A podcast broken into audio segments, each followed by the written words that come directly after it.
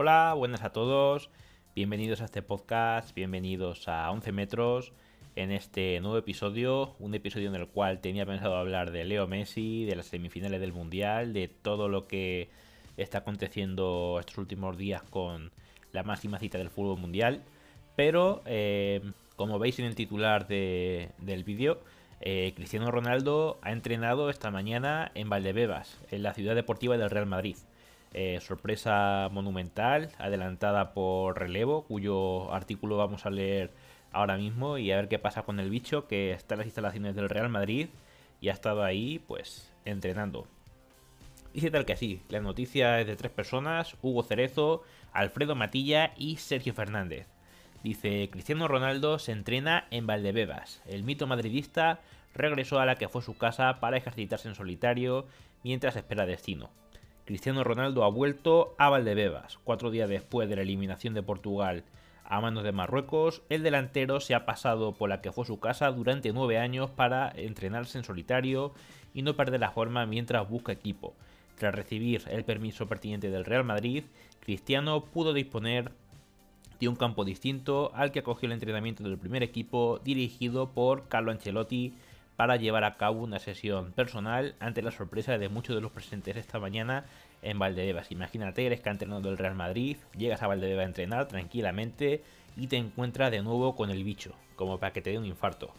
Ronaldo ha vuelto a Madrid después de la eliminación de Portugal en Qatar para valorar estos días cuál será su próximo destino después de desvincularse del Manchester United, con una oferta del Al Nasser de Arabia Saudí sobre la mesa irrechazable desde el punto de vista económico, pero sin haber dado el sí definitivo, a la espera de poder continuar el fútbol eh, de primer nivel. En verano, en una de sus prioridades era regresar al Real Madrid, pero ni el Real está interesado en escribir eh, un segundo capítulo de su historia, del bicho en la Casa Blanca, ni con el Atlético de Madrid después de las palabras del Cholo Simeone, que es un destino factible.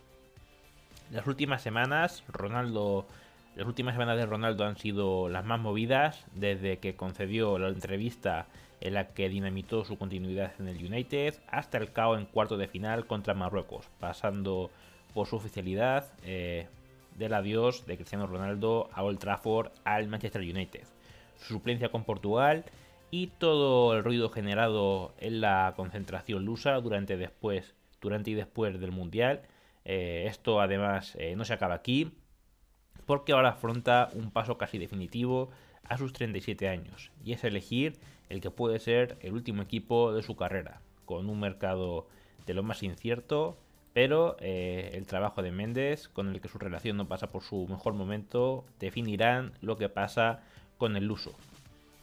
¿Qué más? Pues el regreso de Ronaldo Valdebebas escenifica la buena relación del portugués con el club más allá de que lógicamente es más cómodo para el portugués entrenarse en un lugar privado, con seguridad y sin miradas indiscretas. A falta de conocer más detalles, no tuvo contacto con sus antiguos compañeros, al menos en la zona reservada del primer equipo.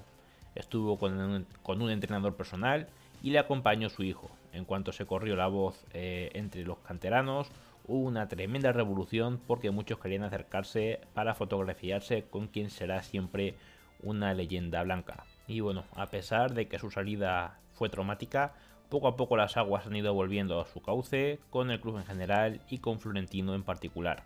De hecho, el presidente declaró en Onda Cero en 2019, Cristiano Ronaldo nunca ha creado un problema en el Madrid, ha sido un ejemplo y lo recordaré como el mejor jugador que hemos fichado. Ha sido ejemplar siempre, un profesional como la copa de un pino. Siempre he tenido una relación perfecta con él y nunca he tenido ningún problema personal ni de dinero. Así que ahí está la noticia. En resumen, pues Cristiano ha entrenado con el Real Madrid. Bueno, con el Real Madrid no, en las instalaciones deportivas del Real Madrid. Eh, hay buena relación con Florentino Pérez, pero no parece que vaya a volver al Real Madrid a jugar, sino que más bien está haciendo tiempo hasta llegar a un acuerdo con el equipo Al Nasser de Arabia Saudí, con el cual parece que va a firmar de cara a enero mínimo por seis meses. Apartado eh, el bicho, vamos con la alineación y con la última hora del partido que se disputará dentro de unos minutos entre Francia y Marruecos. Eh, no vamos a hablar mucho de, Argentina y de Messi, me pesa porque era la idea que tenía para el episodio de hoy, pero eh, el bicho entrenado en Valdebebas y nos ha cambiado todos los planes. Francia contra Marruecos, hoy, partido de semifinales del Mundial de Qatar 2022. Vamos con las alineaciones, vamos con la última hora. Eh, ya estamos ante la segunda y última semifinal del Mundial de Qatar 2022. Esta es una noticia de Estefanía Carruébano de Marca. Y eso parece que fue ayer, y eso que parece que fue ayer cuando comenzó la aventura. Y ahora ya se va a terminar. Cuando el árbitro pite el final del partido entre Marruecos y Francia, sabremos quién es el segundo finalista. La vigente campeona, favorita, pero eh, es la favorita, pero los marroquíes lucharán hasta el final para ganarse ese hueco como el segundo mejor equipo del mundo. Eso sí, el perdedor de este duelo aún entra, eh, aún tendrá que jugarse el tercer y cuarto puesto en otro partido el sábado 17 de diciembre. El vencedor se medirá a la, Argentina de Leo Messi que ganó ayer por 3 a 0 a Croacia con una espectacular exhibición del argentino, de Leo Messi. Mbappé es el líder francés, en su mirada se ve que quiere ganar, volver a tocar la gloria, llegan con la moral por las nubes, vencieron a la potente Inglaterra, no sin apuros en los cuartos de final y son los principales favoritos, no solo de cara al duelo contra Marruecos, sino eh, para llevarse la Copa del Mundo.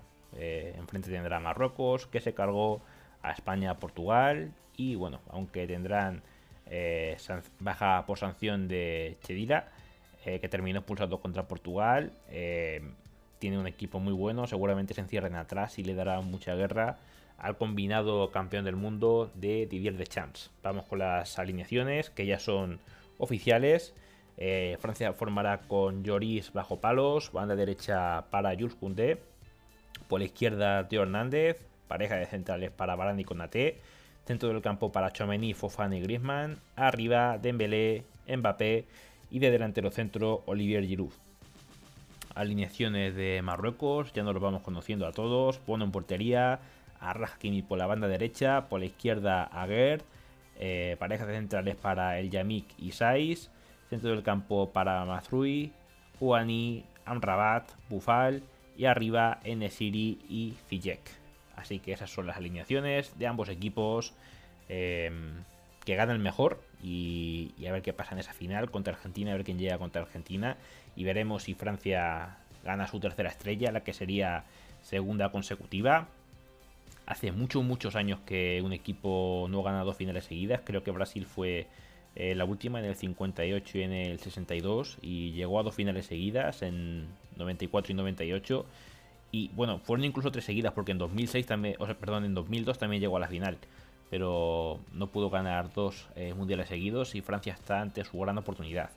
Por otra parte está Argentina, que perdió la final de 2014, perdió desde el 90 y lleva sin ganar un mundial desde el año 1986. Aunque eso sí, ambas selecciones buscan su tercera estrella, mientras que Marruecos busca la que sería la primera y sería eh, una de las sorpresas más grandes de la historia del mundial si consigue ganarla. Así que nada, yo me despido por aquí, espero que disfruten mucho del partido y que hayan disfrutado del episodio tengan un muy buen final de día y pórtense bien.